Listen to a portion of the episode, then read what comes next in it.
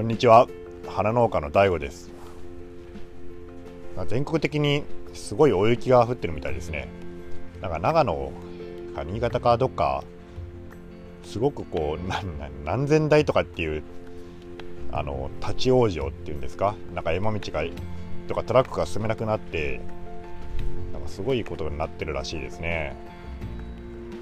もう年末年始に限らずこの寒い時はね、僕はもうどこももう行きません。はい、もうしばらくは、ね、外出しないし、まあ、してもねその辺で買い物にちょっと行くぐらいで、もう山道とかはねもう行かないですね。基本的に前はよくスキーとかスノボとか行ってたんですけど、まあ、それ行く時も車で行くことはほとんどないんで、もう雪道ねやっぱ運転怖いんですよね。もうほとんどしたことがないんで、ここはほとんど雪が降らないところですから。でね、まあ、雪ここはね大分県の佐伯市っていうところはもうほとんど降らないんですけど、まあ、九州で見たら結構雪降るとこなんですよ。意外と九州でもやっぱりまあいろいろありますよね。なんか福岡佐賀、まあ、長崎あたりは降るんですけどね、九州でも北側ですね。でも大分県の山地はもうスキー場があるぐらい降ります。要は西部北部といってこう、まあ、福岡とか熊本に近い方ですね。この辺りはね結構降るんですよ。標高が400メートルぐらいかな、もっとそれ以上あるですね。400から、まあ600、700ぐらいまであって、そこら辺降るんですけど、大分県の南部の方になってくるともう宮崎とほとんど気候が同じになってくるので、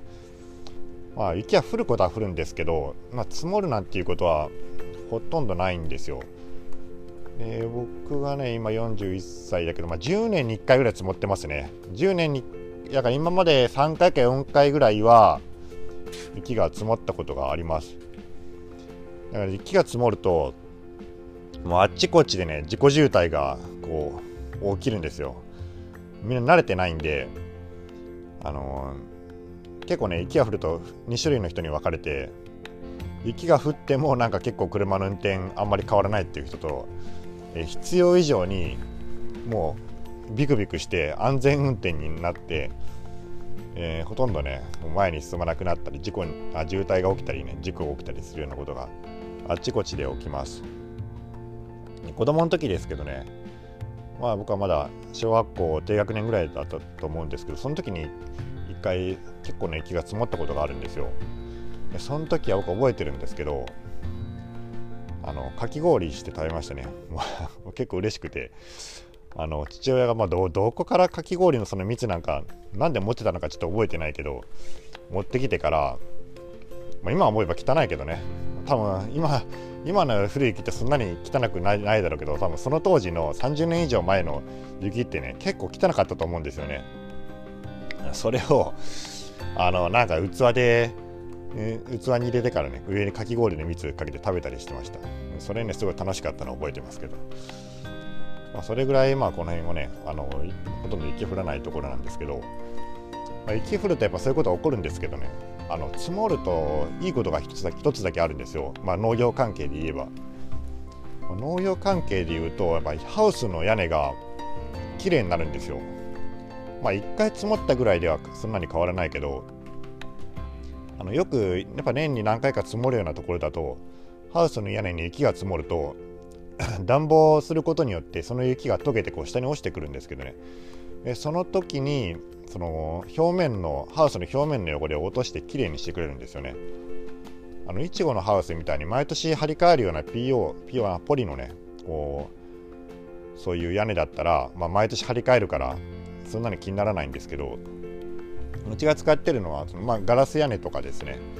F クリーンって言って20年に以上持つようなこうフィルムとかの場合はもう基本的にはもう張り替えとかないので、雪が積もる地方だと結構屋根が綺麗だったりしてその辺はいいんですよね。ただやっぱりここら辺は、まあ、積もるのがその10年に1回ぐらいだから、まあ、1回積もったぐらいじゃそんな綺麗にならないんで、やっぱね、基本的にその何もしないと屋根がどんどん汚れていくんですよね。だからね、まあ、雪が降るところはちょっといいなっていうふうにその辺では思ったりもします。まあ降ると別の大変さがあるから、まあまあその大変なんでしょうけどね。でね、雪がね汚れがこうハウスの屋根にたまると、どういう悪いことがあるかっていうと、やっぱ光が入らなくなるんですよ。でそうなると生育が遅く、まあもちろん光合成が、遅くなるので生育が遅くなります。であと花に、ね、紫外線が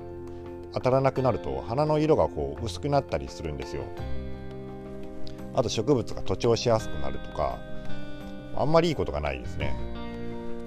まあ、適度にこう夏場の場合は適度に汚れがあった方がちょっとねハウスの中が涼しくなったりするっていうのはあるはあるんですけど、まあそれはハウスの中の遮光資材なんかで調整できるので、やっぱ基本的にはね汚れがない方がいいです。でうちはどういうふうにしてるかっていうと、やっぱ何年かに1回ガラス温室の場合はその薬剤をかけて落としてます。洗剤ですね。そういうガラスハウスに使う薬剤っていうのがあって、それを一度、霧状にして上からさーっとこうかけるんですよ。でかけた後すぐ、ホースとか、まあ、普通の水ですね。水をかけると汚れが上からさーってこうしてきます。もうめちゃめちゃそれはね気持ちいいぐらいね落ちるんですよ。それはやっぱ何年かに1回やります。であと F クリーンって言って、まあ、フィルム長期で貼れるフィルムなんですけど、これはね結構汚れにくいんで、まあしなくてもいいっちゃいいんだけど、やっぱりねそうは言っても10年以上使ってくると結構汚れ溜まってくるんですよ。で一回僕はモップでこすりました。これはね薬剤が使えないので体育館で使うようなモップを使ってこう水を流しながらこすらないといけないんですよね。あんまり強いブラシでやると表面に傷がついて、そこにまた汚れがついてしまうので、メーカーが言うにはそういうふうに柔らかいモップでこすれっていうふうに言われてます。で結構ね重労働なんですよそれが。でしかもガラスの洗浄なんかもそうなんだけど、屋根に上がってもちろんねやりますので、屋根の高さがやっぱり2メーター以上2メーターから3メーターぐらいあるので、結構ね重労働だし、やっぱ危険が伴いますよね。僕ねガラスの屋根の掃除してた時に一度こう屋根の上を歩いていたらガラスを踏み合ってですね、その足を踏み外したんですよね。でガラスを踏み合って、足のねふくらはぎのところをスパーッとこう10センチ以上切って、その時はねもうやべえって思って慌てて一応、まあ、痛みはまずその切ったばっかりはそんなにないから、ちょっと痛みが出る前に降りようと思って下にこうすぐはしごを伝って下に降りて、ですぐ親におふくろに電話してからちょっと病院に連れて行ってくれって言ってから、そのまま病院に行って7針縫いましたねふくらはぎのところ。幸いその中にガラスとか汚れとか、ね、入ってなかったんで、まあその手術とかしなくてもよかったんだけど、7針縫ってやっぱ 2,3 週間ぐらいもうそのまま仕事ができない状態になって、えらく高くつきました。まあ、治療費とね仕事ができなかったんで、だから車もマニュアル車が軽トラが運転できなかったんで右足切ってしまったからねアクセルが踏めなかったんですよね。だから友達にオートマ車を借りて左足で運転したりね、まあ、結構なかなか周りにも迷惑かけたりしたことがあったんで、まあ登らない越したことはないんですけどね、業者に頼んだりすることもできるんだけど、やっぱ結構高くつくんで、まあ慎重に登って掃除するしかないんですよね。でもうちもねもう何年かそれでやってないんで、そろそろやらないといけないななんては思ってはいますけど、そうですねもう薬剤買って今年の冬ぐらいに1回やりましょうかね。はい、じゃあ今日の話は以上です。それでは皆さんごきげんよう。